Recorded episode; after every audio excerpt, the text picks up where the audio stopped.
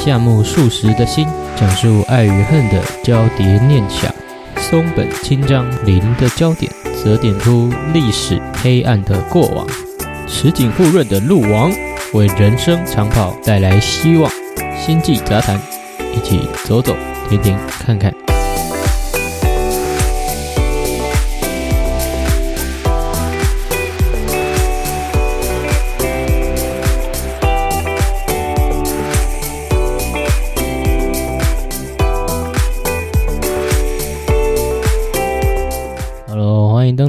登录星际杂谈。OK，这一集我来讲讲小说啊。那当然，最近都在看大和式小说，哎，那其实蛮困扰的，你知道，就是有一点有一个占有欲，嗯，常到图书馆，就是哎呦，看到这个标题或是这个作者的想看，嗯，就拿下来，对，就家里的可能其实在看完一半，可能借了十本。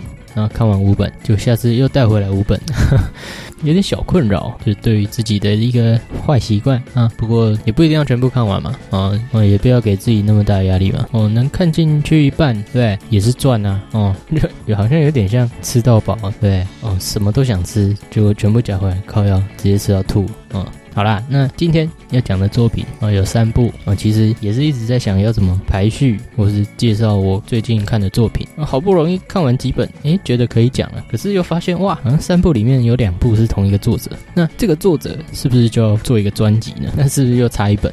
我，就头很痛。怎么变成好像为了做一个集数，反而还是要再去多看一本哦，稍微有点本末倒置哦。不过没关系，哦，终于还是被我们排序出了一集哦。那我们就从这里开始吧。第一本呢是这个夏目漱石的心哦啊，Kokoro 啊，我们的 Heart，嗯，不是 Kevin Heart，No No No No，Help me。啊，不是这个 heart 哦，是我们的心脏的心哦。其实也没有看什么介绍，单纯就是觉得，哎呦，叫心，感觉不错哦，我就借了，算是一个标题协会啊。那它的副标呢，就是说这是夏目漱石，我们这个文学大师哦，他的一个。探究人性的代表作，反正其实我以前也没怎么看过这些大师的作品，对吧？那就想还是要来拜访参见一下嘛。这个这本呢，它总共分成了三个章节啊。第一个章节是老师和我，第二个章节是双亲和我，最后一个章节是老师和遗书。其实我刚开始看的时候是看的闷哦，就不像我看的其他本，它是持续有在推进剧情。前两章哦一直在卖关子哦。就是拖着不讲。哦，好像要讲什么？啊，就是一直不讲。哦，一直吊你胃口。哦，就其实让我有点不爽，对吧？不要讲就不要讲啊，对，拖那么久。哦，真的看到有点生气，对吧？而其实我看《天元突破》，它前面也是铺陈了八集吧，我才终于走上一个故事的轨道，那还是我最喜欢的动漫，所以我好像也没有资格对这本小说。哦。好，那回到内容。那这个老师是谁？那他从第一章开始就是这个认识老师的一个过程，就是这个主角一个是一个青少年的小屁孩啊。那在一个海滩呢，啊就看到老师啊就被他吸引住哦，然后就一直想要认识他。我刚开始哦头还看很痛，想要因为主角好像是男生，啊那个老师也没有穿衣服啊，对不对？在海边没穿衣服，那就一定是男生嘛。然后还一直想要跟他见面，然后结果那个老师不理他，他还会很不爽。我说靠腰。哦，这是同志作品吗？搞什么？是怎样？诶，我怎么好像不知道这是一个同志作品？哦，就他就好像就是单纯一个仰慕的心态，因为一般人想要可能引起注意，什么事应该就是这种想要发展恋情啊、搭讪啊，就他就是单纯一个哦屁孩对老师的憧憬哦，看得我前面一直一头雾水哦。好了，那。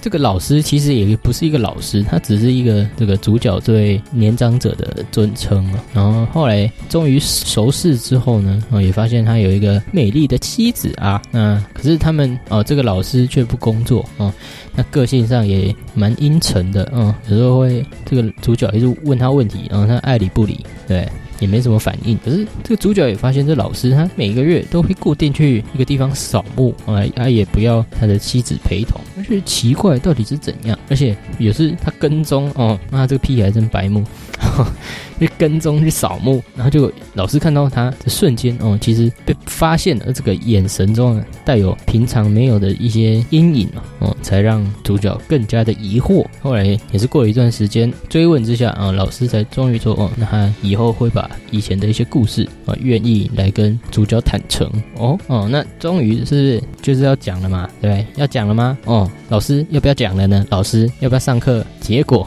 哦。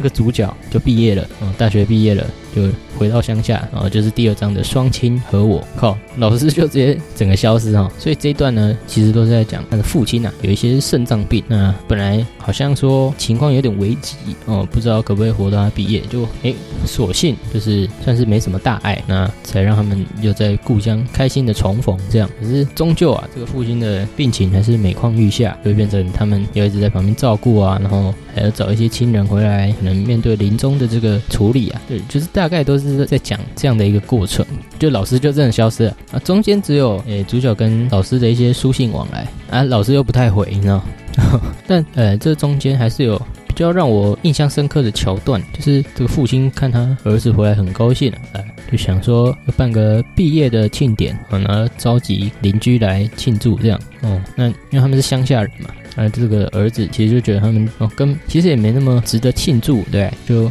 有点烦躁。可是后来听妈妈讲才知道，就是父亲其实很高兴能活着看到儿子毕业，所以才会想说要好好的庆祝一下。然后这时候主角才感觉到自己非常的惭愧啊，哦。竟然没有看到，就是双亲在这个层面上的想法，他们也很重视亲子之间的羁绊的感觉。当然，这里就会算是蛮感人的点。那后来也有一个是双亲想要他去找工作啊，所以也才会让主角寄信给老师，然后拜托他帮忙找工作。但也只是因为一个尊称，好像以为很好找，可是老师其实没什么朋友哦，就交友圈也只有他的妻子。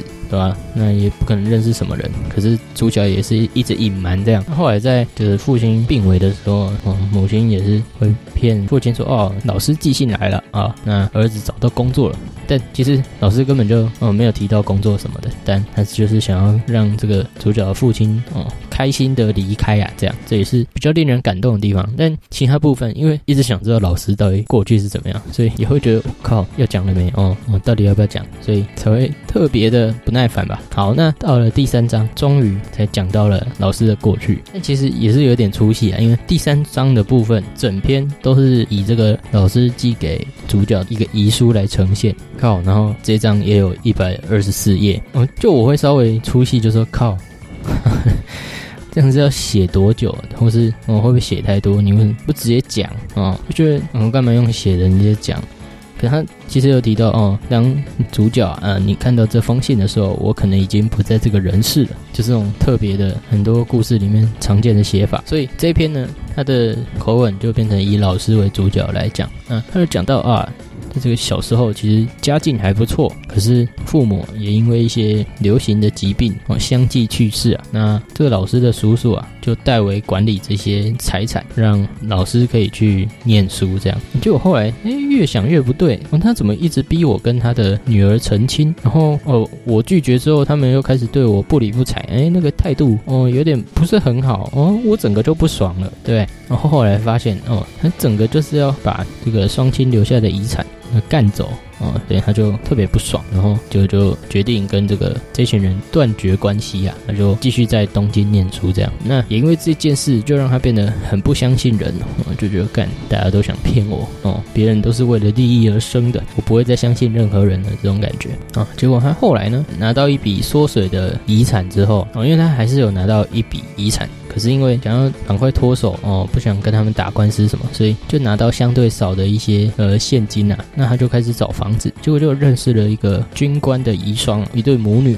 啊。结果他也觉得哦，这个女儿有点 Q 哦，然后这母女也对她不错，所以她就在这个新的居住地啊过得很开心。这样，诶，那这时候有她有一个同乡的朋友啊，哦，也是因为一些原因呐，哦，家庭的原因呐，然后变得整个人有些。精神疾病，那很不开心啊。哦，那这个老师就觉得，嗯，不行，他要他要照顾好他哦，因为可能也觉得同病相怜吧，那他这个朋友也是被家人弄之类的，那就决定还要 carry 他哦，就找他来这个母女的居住地一起住。刚开始这母女也觉得哦，你怎么突然找一个人来，不太好吧？哦，那老师也觉得嗯，没关系啊，对，哦，这是我想要尽的义务哦，拜托拜托。那结果没想到啊，这个朋友啊来之后，哎，还真的就变开朗了。哦，因为他这个朋友也是有点诡异哦，就是有点苦行僧的思考吧，就是觉得哦，什么事都要经历痛苦才能升华，这样哦，就很执拗，对一些思考也很执着，哦，不知变通的感觉。那也是因为这个个性，才让他又过得更悲惨吧，可以这样讲啊。反正后来哎，他发现这个女儿啊，好像跟他朋友好像关系有点好，嗯，有时候还偷偷跑出去玩，怎么样？干他就不爽了。所以这个嫉妒心，嗯，就整个起来。可是他又觉得不对啊，这哦是我要他来的。对我现在如果又表现出嫉妒，是不应该的，对不对？就是下不了台啊，那种感觉啊。就后来又发现他的朋友，哦，就跟他坦诚说，哎，我我我喜欢这个女儿，哦，那他就觉得，我靠，嗯，这个老师就真的有点不爽，可是又不知道怎么办，哦，就有很多很多挣扎。那最后呢，还是决定先去跟那个母亲说，哎，我想要。娶你的女儿，这样，诶，哇，哇塞！结果过了一段时间，好像这个朋友也知道，那他当然还有自己的一些价值观，就哦，爱情是愚昧的，那他不想当个愚昧的人，可是他还是深陷爱河，那他觉得，那就是人生也太悲惨哦，也不想再面对啊，最后就直接自杀了哦，自我了断，结果就造成这个老师极大的阴影啊，哦，就哇。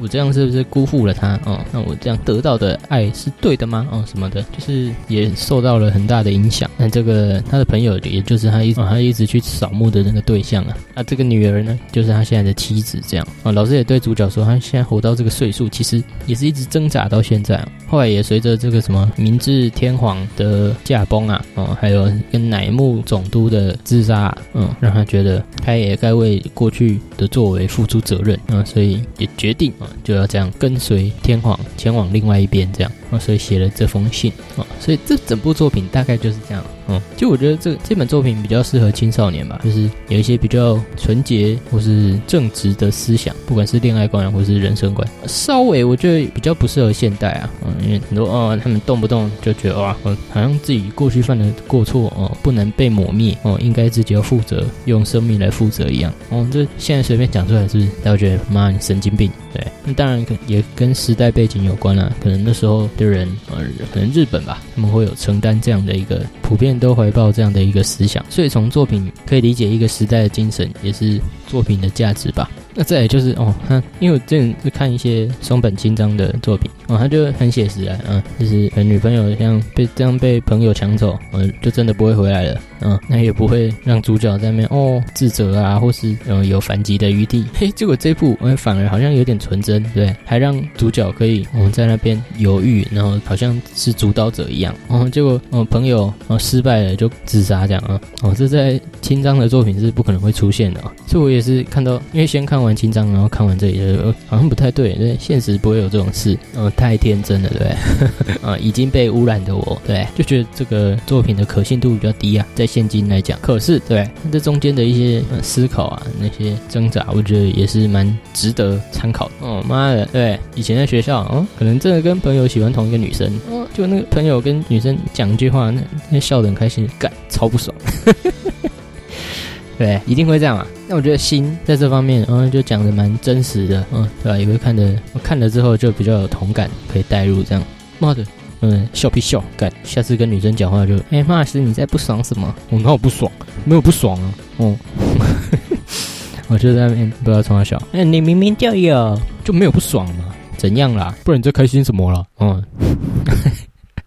也是让人有一些回忆产生啊！哦，当然我还是比较受不了的前面两章都在埋梗，买了他妈一百六十页啊，就是蛮考验耐心的吧。但我觉得最后一章哦是的确有点东西，对，对啊，人家文豪哎，哦还敢嘴啊，对不对？所以对于人性的挣扎、一些友情啊、爱情之间的痛苦还有磨难啊，都可以在这里清楚的看到啊。大概就是这部夏目漱石的《Kokoro》。好，下面一位是这个松本清张的《零的焦点》。那如果心是在讲人性的代表作，我觉得清张他常常会探讨的是人的过去。那故事就在讲这个贞子啊跟宪一嗯，是一个新婚的夫妻啊，但其实他们也不是很了解彼此。这个主角贞子只知道宪一之前在东京还有这个北路的金泽这样来回往返工作。那他们稍微度过蜜月之后呢，哦，宪一就要回到金泽去做一些最后的处理。那之后就会回来东京跟贞子定居这样。啊，but 啊，就是这个 but 对，诶，怎么现一去了金泽？哦，理当应该出差结束要回来啦。诶，那那朗博基哦。整个就失踪了哦，那他就跟着一些公司的同事啊，然后开始找寻现一的下落哦。这部大概是这样的一个故事发展了。好，那我觉得看点呢，第一个应该会是作为推理小说的一个无尽的反转。作者你就在阅读中会一直被玩弄吧，可以这么说，就是哎，到底是怎样？哦，这现一到底去哪？哎，他到底还活着吗？哦，还是早就已经被处理掉了？又是被谁处理的？哎哦，然后找一些蛛丝马迹，哎啊，这个线索又有关联吗？哦，就是要一直从文中去找哦，这也是推理小说阅读的一个乐趣嘛。哦，当然有一些 bug 不提，就是像哦贞子到后来疯狂推理哦，把整个事情好像是开上帝视角一样，全部都非常的有道理这样哦，把一些不可能会连起来的点全部想得非常透彻，这种 bug 就不提啊。但在阅读过程中其实也是蛮过瘾的啦。啊，那第二个呢，我觉得他也强调了。人的黑暗哦，因为他讲到这个凶手哦，最后的凶手，那很多呢，其实常常设定上在清章的笔下都是害怕过去被揭露。就算表面上看起来，哎，也还好吧。就是我平常也不会讲啊，我不是很 care 你有那样的过去啊，还是被做掉哦 的这种感觉。像是我最近重看那个《House of Cards》啊，也是这个纸牌屋啊，那嗯，他刚开始弄掉了那个记者嘛，啊，就会连一些有相关的妓女呢，那最后还是要处理掉这样。那我看清藏的另外一个黑色画集也有提到类似的叙述，就是啊，有一个人啊在。偷情的时候，哦，不小心被一个邻居看到，就后来这个邻居啊就被告说，哦，好像有入侵民宅杀人。刚好就是在被目睹的这个期间，所以其实那个主角只要提出哦，他有看到他的不在场证明哦，他的邻居就会没事。可是他就是不想要揭露他那个时段哦，在一个不应该出现的地方出现。就算那个邻居好像没有看到旁边有女生，他想要省去很多麻烦嘛。啊，结果最后就说，哎，我没有看到我邻居啊，哦，奇怪，我那时候又不在那里什么的，推脱掉啊，就是类似这种概念了。哦，可能一个人他的过去有太多不想要被看。到的经历啊，那他就会不择手段的选择抹杀一切的关系人，可以这么说。好，那第三个，我觉得他也注重的是这个历史的背景啊。啊，因为像最后凶手，呃，其实就是一个啊，好像毫不相关的一个富人。可是他其实过去在这个日本被美军占领的时候呢，也为了生存而类似当这种艺妓啊，哦，但是后来跑到了北国这边，才变成一个名媛，掩盖他过去的一些事迹。那他哦，这个富人也会为了不想被揭开这个过往，嗯，就算这个现役完全不 care，他还是要把它处理掉。嗯，那最后他也这个富人也在事迹败露之前选。择了在日本海这个大风大浪之间乘船远去哦，消失在这个远方的地平线，被无情的海浪所淹没。那是不是这时候就可以看得出来，清章他有时候其实是想要更注重在这个历史的黑暗。他觉得很多人其实会犯罪也是势所难免，因为有这样的战争，还有这样的战后时期，才会逼着他们去做这样的选择。那我就会觉得，他其实更多的会是一个对时代的谴责啊，也会凸显活过这些时代的人的悲哀。哦，这也是清章比较一贯的一个作风啊。有时候并不强调一个人的恶，而是一个群体或是一个时期所酿造出来的 as a whole，而不是 asshole，是 as a whole，就是做一个整体的一个恶。哦，我觉得他想探讨的是这个。诶，那其实看到后来，还是想，诶，那为什么会叫零的焦点？哪里有讲到吗？看有些说法是可能。过程曲折离奇啊，嗯，每个人想用焦点瞄准一些线索，但其实最后还是什么都没看到。哦，如果只聚焦在一个人身上的话，所以可能要拉得远一点去看一个时代，才会发现哦问题的所在。哦，这样子去解释应该就会比较合理。那当然看完也会觉得，妈的，好想去金泽啊，嗯，对，那个北路的那些风光，哦，虽然他描述的都很阴沉的，哦，那个天色永远是黑暗的，哦，但就是会觉得哇，好想去看看，对，或是在那些悬崖哦，面向那些海。哦，是否也能看到时代的一些痕迹？哦，可能也在那个悬崖上，对整个时代啊，有一些沉思啊，或是继续想，我干小时候为什么会跟朋友喜欢上同一个女生？妈的，哦，他们是在笑屁啊，对不对？哦，很 care 啦啊，嗯，只希望能出国的一天赶快到来啊啊！好，最后要讲的是鲁王离库哦，这是池井户润的作品。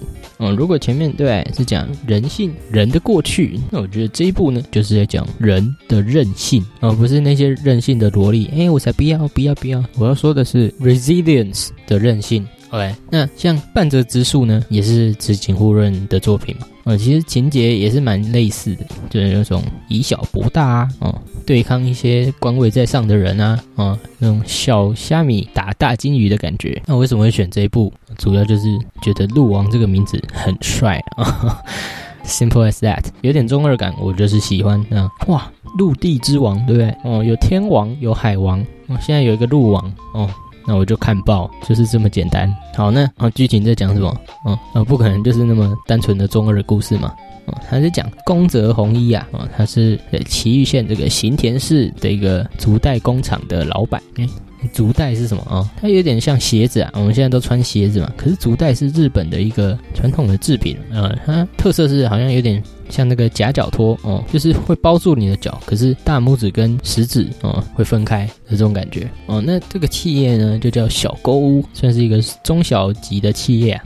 但竹袋像我们台湾人也没听过这个产业嘛，可能台湾就是木屐吧，那就会觉得这种哦被现代的潮鞋逐渐取代的，就会是一种夕阳产业。那这个宫泽呢也知道嘛，那当然就想要做转型啊，哦，那他就决定要跨足这个跑鞋的业界，那推出这个名为鹿王的鞋款，要力抗这些现代的跨国大企业。那在联手这个曾经的马拉松界的王者茂木，那在这个国际赛事。中来来夺回这个王者的头衔哦，大纲大概是这样。嗯，我觉得这个作品的看点在哪呢？第一个就是它有很多硬核的知识，嗯，没在跟你胡乱的啦，里面都是一些就是很专业的领域知识。像他在讲解哦，他们想要跨足跑鞋嘛，那就会要知道这些跑鞋它设计的原理。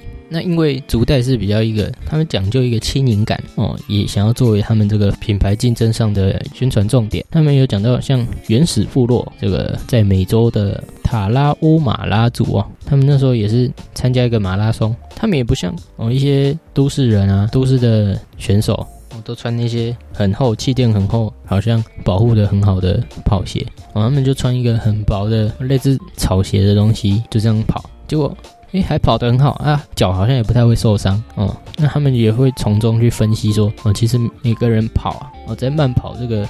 长时间消耗的赛事中，他们还是要去参考你脚要怎么发力哦，要从哪里着地，你不能用脚尖，而是要接近脚的中央去着地哦，才能比较不容易受伤。那也会讲到，可能现在有些跑鞋设计的都是前低后高，那这样其实长期来说可能会造成一些呃运动上的慢性疾患，那就专业了。对，那不只是这样哦，持井户润最擅长的就是在讲企业经营，实际上哦，你要如何去运作，像是这个小企业，他们就。常常必须要去跑银行哦，要去融资啊，才能让他们在物料上哦顺利可以进货，像是周转啊什么的。那后期遇到并购呢，哦也有很多的细部的。规则也是解释的很清楚，所以像半泽直树一样，嗯，就是此景互论精彩的，通常都是在商战这个领域。那后面，嗯，讲到马拉松，对不对？也有很多技巧啊，嗯，你要怎么配速啊，要怎么跟你的敌人打心理战哦，也都有清楚的描述到。所以我觉得这一部就是不会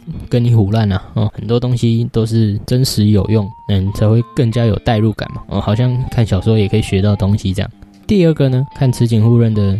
作品就是会爽感十足哦，为什么？主要就是他们都会有一些很明确的反派，像半泽里面就会有大和田嘛，压力，欧哇哒，哦，叫别人下跪啊什么的。那在这一部里面就会有一些银行的主管啊，或是那些大企业的对手，哦，都是因为他们这样很嚣张跋扈、目中无人，然后就是看不起这些小企业，哦，仗势他们的一些优势啊，那就会特别的让人不爽。哦，所以作为他们另一边的我们这些主角群，跟着他们推进这个剧情，才会最后把他们每个人都狠狠的打脸，这样哦，那个爽感真是难以形容。不过当然也有人诟病，我说哎，就是痴情互论，就是专写这样的作品啊，有一个明确的反派啊，他们一定人都很坏。主角群都是好人哦，那这样打败他们啊，才会有最充实的这种快感。嗯，也会有人这样讲。可是偶尔看个这样的作品也是亏啊哦，因为很现实中也是太多鸟事，对，看这种作品也是才能有一个出口嘛。这也是为什么半泽直树收视率会那么高嘛。最后就是把那些鸡败狼全部打回家种田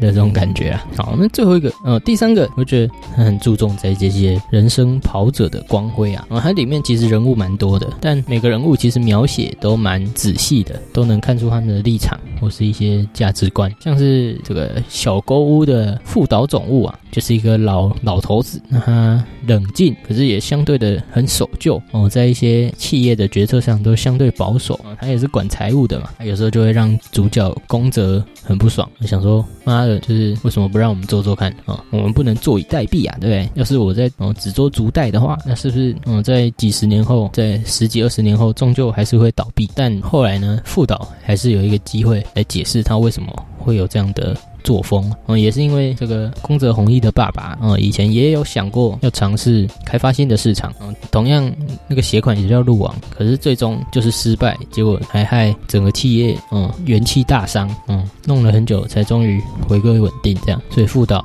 哦，就是有这样的经历，才会很反弹一些太过左派的决策吧。不然其实前期都管那个副导为什么哦什么都不要，对，机车耶哦。如果在读者的角度来看啊，但每个人都是一定会有一些故事，才会影响他的思维嘛。哦，那再来是这个宫泽弘一的儿子，嗯，宫泽大地。那个电影好像是山崎贤人演的，那他也是一直找不到工作啊，然后去面试也是一直被刷掉，就很惨。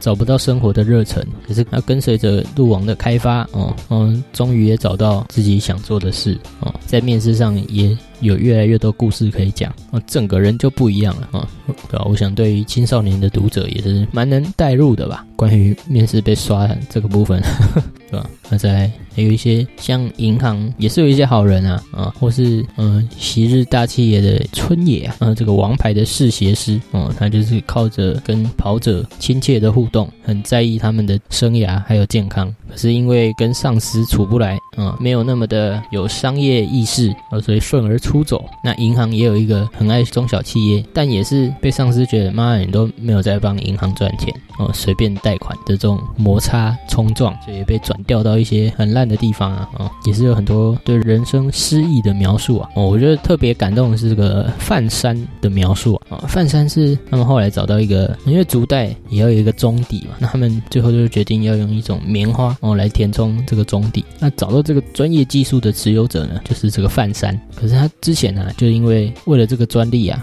哦，那很多决策上都非常偏激，结果就害公司倒闭啊。结果现在有人想要他的专利，他还狮子大开口啊。反正前期来看他就很鸡歪，嗯，可是后来就是也是被主角打动哦，被感动，才终于加入这个小国屋的行列。特别感动是在他也曾经为了自己的理想去奋斗哦，可是也可能因为一些偏执而失去了再度奋斗的机会。那当然可能变得那么顽固或是不通人情，嗯，也是可以理解的哦。那还有这个第二主角的这个茂木啊，他就是一个受伤的跑者嘛，啊，以前也有辉煌过，但受伤之后。啊，这个赞助商也不想鸟他啊。那昔日的这个对手，嗯，也根本不把他看在眼里。那他在看尽人情冷暖之后呢，也是有许多调试，才终于又回到这个跑道上。那最后就是这个主角宫泽弘一啊，他身为一个管理者，他就是要一直面临一些抉择，而且在商场上最残酷的就是你的一些抉择，通常不会知道结果。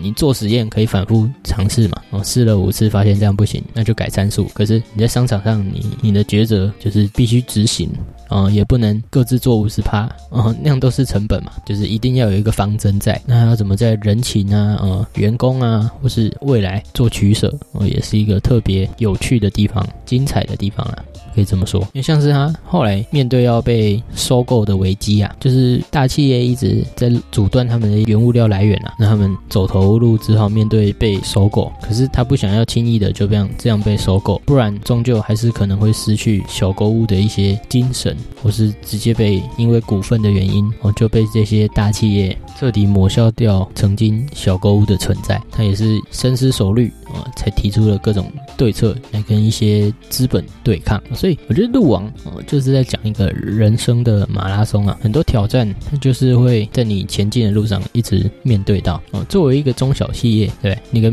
每一个决策更是重要哦。Every move matters 哦，Every decision matters。哇，这个没做好，可能就会面临很多的危机啊，什么周转就不灵啊，对，员工就被迫要被支钱啊什么的。而且像是他这些伙伴啊，像范山啊，对，就是遇到失败，嗯，然后曾经也在同样的位置上，那遇到失败直接跑路哦，还会被黑道追杀。可是其实很多失败也会是必然的哦。啊，中间那个大地啊。或是红衣本人啊，哦，都会去哦，宫泽父子啊，都会去跑业务，要不要跟我们一起做这个路网？就都会被无情的否决啊，哦，甚至还会被耻笑之类的。但他们终究还是没有放弃哦，去尝试每一个机会啊。我这样讲的好像很励志什么，可能太鸡汤什么的。对，我也我也不是这么想要讲鸡汤的东西啊，讲多了也是恶心嘛。哦，什么努力就一定会成功？对我也不是想讲这种东西，可是就是应该要设定好哦，你必须要能面对失败。啊，就是失败很容易就遇到嘛，对，但心态才是一个重点哦。怎么看待这个失败？还有没有在想着要怎么突破一些困境啊？嗯，就算是休息，对不对？之后再慢慢开始调整去面对，那也是一种方法嘛。那再退一步讲，对，就算失败，不要像范山那样被讨债，那就还好哦。可是终究还是会有办法，只要心态上是对的，keep your head straight，那就是一个正确的心态嘛。啊，就算有个时期像太宰治一样颓废，那也还行啊啊！只要最后能够回得来，那就 OK 嘛。回不来好像也可以了哈。好，虽然不鼓励啊，但别活得自己觉得自己恶心就好嘛。我虽然现在都在讲什么政治正确，我好那嗯那根本不是重点，对哦，在这里主要讲的是心态正确，给自己调整的空间啊时间，那再慢慢去想要怎么前进，就算是迂回前进也可以嘛。There are so many ways to live。好啦，讲那么远，哦，反正路网就是蛮好看的，对吧？从结论来讲，对吧？那当然也，我的讲法也没有涉及太多剧透啊，就大讲一个大纲，还有一些重点，那就也给各位一点参考了。然后至少我不会推荐大家去看雷的作品嘛。哦，那今天的分享就是心灵的焦点与路网，希望大家也能找到自己喜欢的作品啦。啊，懒得看小说就去看电视剧或电影嘛，轻轻松松。开心就好，对不对？那星际杂谈啊，就先告一段落。那我们下期再见了，Mars out，be happy to live your way，all right。